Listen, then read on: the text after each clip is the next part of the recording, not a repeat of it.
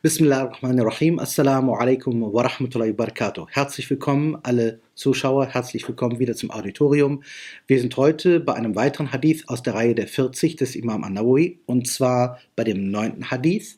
Der neunte Hadith hat ein Thema, was eine koranische äh, Redewendung widerspiegelt, nämlich Al-Amru bil Ma'rufi wa Nahyu anil Munkar. Das heißt wörtlich zu befehlen, dass Gutes oder Vortreffliches getan wird und zu untersagen, dass Übles getan wird. Das steht hier auch bei diesem prophetischen Hadith dahinter. Nur wird bei diesem Hadith der Fokus etwas anders gesetzt, nämlich auf die Machbarkeit. Das wird deutlich ausgedrückt durch folgendes Wort. Ähm, es heißt hier, das, was ich euch untersage, manahitukum anhu, fajtanibu. Und der Begriff äh, Ijtinab bedeutet hier etwas vermeiden, nicht nur etwas lassen. Es bedeutet, wenn ich etwas sehe, so mache ich einen Bogen darum herum. Wenn ich merke, dass etwas unangenehm wird, so vermeide ich das Gespräch darüber. Wenn ich merke, dass eine bestimmte Person nicht gut für mich ist, so versuche ich sie zu vermeiden. Weder beleidige ich sie, noch tue ich etwas gegen sie, aber ich möchte sie vermeiden. Es bedeutet nicht, wie viele es heute gerne interpretieren, dass ich jetzt aktiv irgendwo eingreife und etwas mache. So ist der Hadith nicht.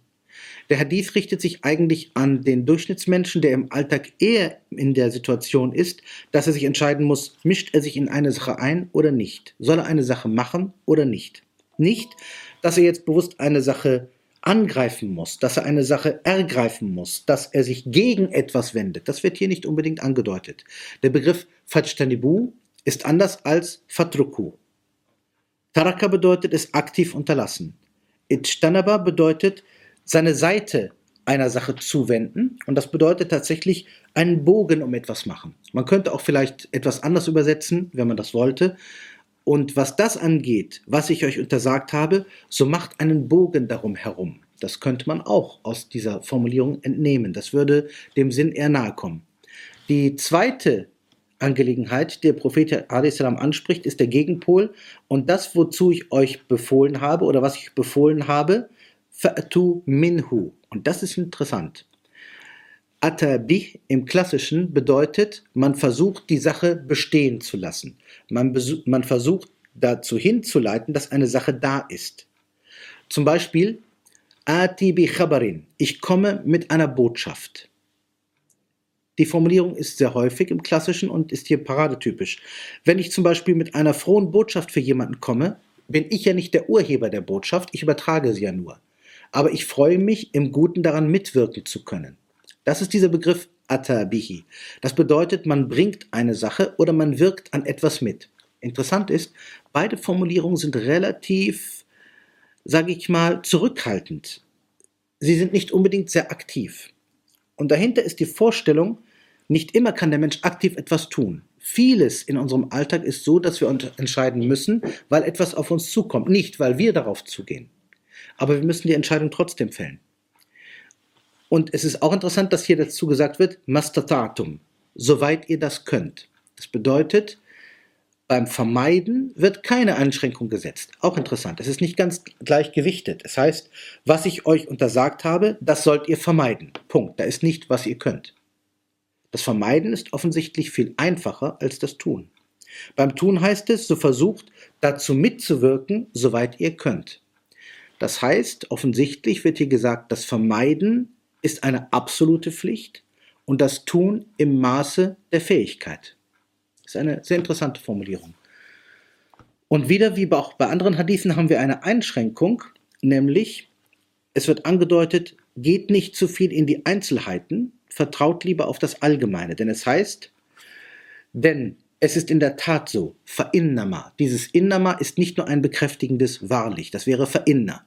Verinnama bedeutet, und es ist in der Tat und ausschließlich so. Oder das ist der Hauptgrund, könnte man sagen, was jetzt kommt. Nämlich, das heißt nicht, es hat sich zugrunde gerichtet, dass sie so viel gefragt haben, sondern es bedeutet, es war so, sie wurden zugrunde gerichtet, es hat sie zugrunde gerichtet, die Vielzahl der Fragestellungen, die von ihnen aufgebracht wurde.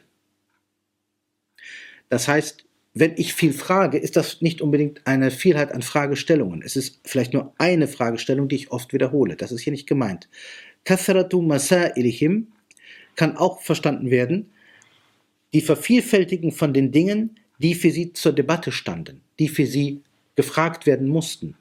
Und das trifft unsere Sache eigentlich sehr gut. Nicht, dass ich nach vielen Einzelheiten frage. Ich mache tausend Bücher und tausend Kapitel auf und alles muss jetzt auf einmal gelöst werden. Auf einmal wird alles kompliziert. Und hier wird von dem Begriff Ahlaka gesprochen. Zugrunde richten.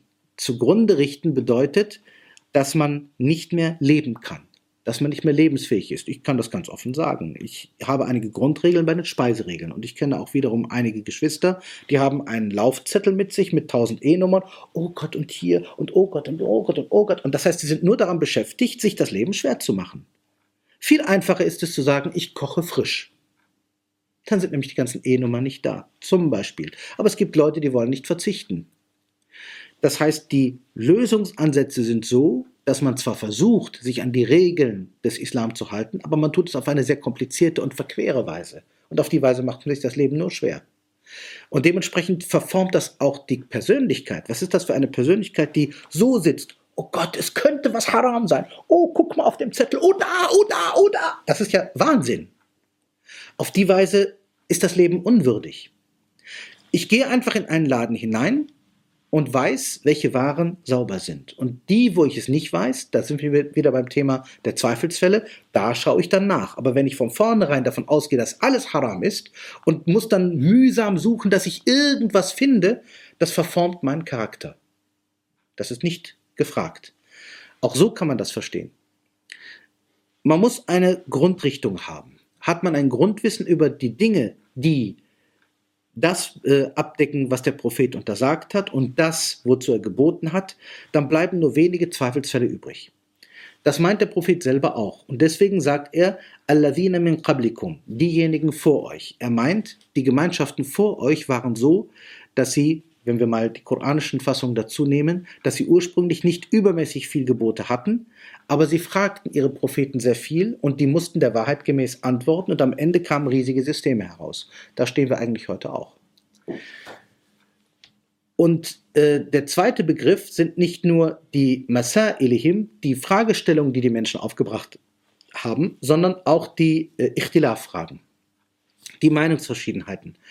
Es gibt eine natürliche Meinungsverschiedenheit, die nicht schlecht ist. In anderen Überlieferungen erwähnt das der Prophet ja sehr deutlich, dass er sagt, äh, die Unterschiedlichkeit der Meinungen und die Unterschiedlichkeit der Lösungen sind eine Baraka, sind auch eine, ein Segen für die Gemeinschaft. Aber nur so weit, wie es auch um Dinge sich handelt, die sich aus der Natur der Sache ergeben. Beispielsweise, wenn die Frage ist, ist es günstig oder ist es nicht günstig, äh, bestimmte Nahrungsmittel zu konsumieren, dann kann es hier unterschiedliche Meinungen geben, gemessen an den Fähigkeiten, den Möglichkeiten, den körperlichen Umständen der Menschen, den Umständen der Zeit und so weiter. Da kann es auch unterschiedliche Meinungen geben. Aber wo es keine unterschiedliche Meinung geben kann, ist zum Beispiel bei dem Aspekt Israf, der Verschwendung. Wenn ich beispielsweise tonnenweise Lebensmittel, die gut und bekömmlich sind, in den Müll befördere, ist das nach jeder gelehrten Meinung Israf. Da ist nichts dran zu drehen und daran mitzuwirken ist nicht gut. Das ist zum Beispiel eine klare Sache. Aber ist es zum Beispiel Israf, wenn jemand viel isst? Und was ist überhaupt viel und wenig? Das kann ja nur anhand des individuellen Körpers und seinen Bedürfnissen gerechnet werden. Manche Leute essen einen halben Teller, manche essen fünf. Aber die, die fünf essen, die essen nur dann viel, wenn sie von diesen fünf nicht fünf brauchen. Das ist der entscheidende Punkt. Es ist immer eine Relation, immer eine Beziehung. Wie viel brauche ich? Wie viel esse ich? Auch im Leben sonst. Wie viel nehme ich von den Versorgungen dieser Welt? Wenn ich so viel nehme, dass ich viel mehr nehme, als ich eigentlich benötige, dann nehme ich ja gewissermaßen anderen etwas vor Ort weg. Aber umgekehrt, der Neid kommt zustande, wenn man sich vorstellt, es gibt nur eine begrenzte Menge an Risk, an Versorgung und jetzt hat mir ein anderer alles weggenommen. Das ist dumm. Denn es heißt deutlich in anderen Überlieferungen, es ist Allah, der das Risk gibt. Und hier gibt es keine Begrenzung. Es gibt wirklich keine. Neid kommt nur zustande, wenn ich daran zweifle, dass Allah allen Menschen gegenüber der Versorger sein kann. Aber die Frage des Ichtilaf ist auch anders. Ichtilaf bezieht sich hier hauptsächlich auf das, was die Gemeinschaften zerstört. Die Frage des Propheten hier bezieht sich auf den Begriff Ahlaka, zerstören oder zerstörerisch wirken. Was wirkt denn zerstörerisch? Es wirkt nicht zerstörerisch, dass man produktive Fragen stellt.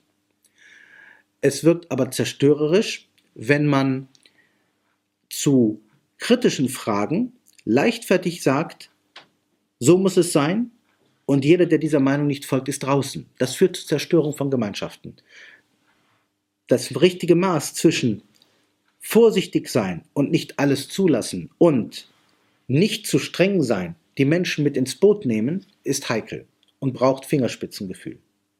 Und dieses Fingerspitzengefühl lässt sich nur durch Fragen alleine nicht lösen, sondern braucht Menschlichkeit und braucht Brüderlichkeit.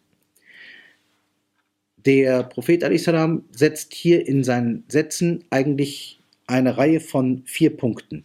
Der erste Punkt sind die Regeln, die hier mit Geh- und Verboten gemeint sind. Der zweite Punkt sind die Menschen, die nämlich letztendlich das Maß der Dinge sind. Denn es heißt Mastatatum. Er sagt nicht, so wie die Regeln sind, sondern er sagt Mastatatum. Das heißt, die Regeln sind da.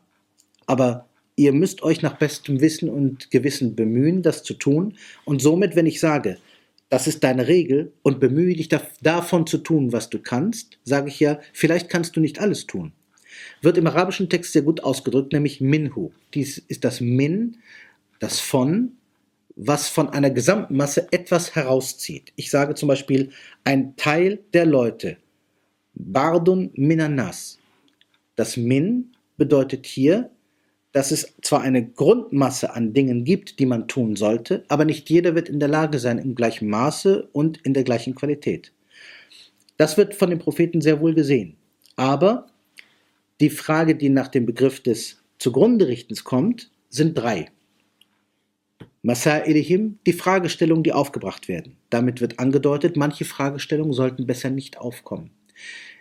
Daher wurde später gesehen, die Fragestellung, die mit der Praxis, mit dem Leben zu tun hat, muss gestellt werden. Aber die Fragestellung, die eigentlich nicht notwendig ist und die in Einzelheiten geht, die keinem was bringt, zum Beispiel, wie viele Engel passen auf eine Nadelspitze? Oh, du hast gesagt 100, du bist jetzt ein Kafir. Versteht ihr? Das ist Unsinn. Solche Fragen wurden gestellt und noch viele andere, die noch unsinniger sind. Und darüber haben sich die Leute zerstritten. Unsinn ist das. Und dahinter steht auch die Erkenntnis, jede Frage bringt Ichtilaf hervor. Das ist normal. Das ist die erste Brücke. Aber nicht jeder Ichtilaf ist für alle Menschen geeignet. Nochmal, jede Fragestellung bringt auch Ichtilaf hervor. Sonst ist es keine echte Frage. Aber nicht jeder Ichtilaf ist für alle Menschen gedacht. Und das ist der Grund, warum es eine Brücke zurückgibt. Darum sind nicht alle Fragen für alle Menschen. Das ist der Kern der Sache. Nicht, dass man den Leuten das Fragen verbieten will. Das will der Prophet auch nicht.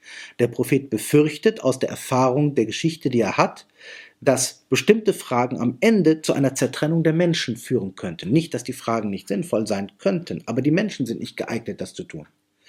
Und noch schlimmer, wenn es eine schwierige Frage gibt, so gibt es die nächste Brücke, nämlich zwischen den einfachen Menschen und dem Propheten. Das ist ähnlich wie in dem vorigen Hadith, die Führer der Muslime und die einfachen Menschen. Und so gibt es hier auch die Menschen in ihrer Gänze und die Propheten auf der anderen Seite. Die Propheten müssen die Wahrheit sagen, ob es ihnen und den Menschen wehtut oder nicht. Und darum bitten manchmal, auch im Koran ist das mehrmals geschildert, die Propheten darum, fragt besser nicht. Doch wenn die Menschen fragen, dann müssen die Propheten aus ihrer Funktion heraus eine Antwort geben. Diese Antwort wiederum ist manchmal für die Menschen nicht geeignet. Deswegen im Ganzen gesagt, was ist das Wesen dieses Hadith? Es gibt Regeln des Tuns und des Lassens. Die Propheten müssen das verkünden. Auch der Prophet selber sieht sich in dieser Tradition in dem Hadith. Aber er verweist auf die Propheten vor ihm und sagt, bringt mich nicht dazu, dass ich so handeln muss, wie manche meiner prophetischen Brüder vor mir handeln mussten, drängt mich nicht, Fragen zu beantworten, die euch dazu bringen, euch zu zertrennen. In diesem Sinne, Assalamu alaikum wa rahmatullahi wa barakatuh.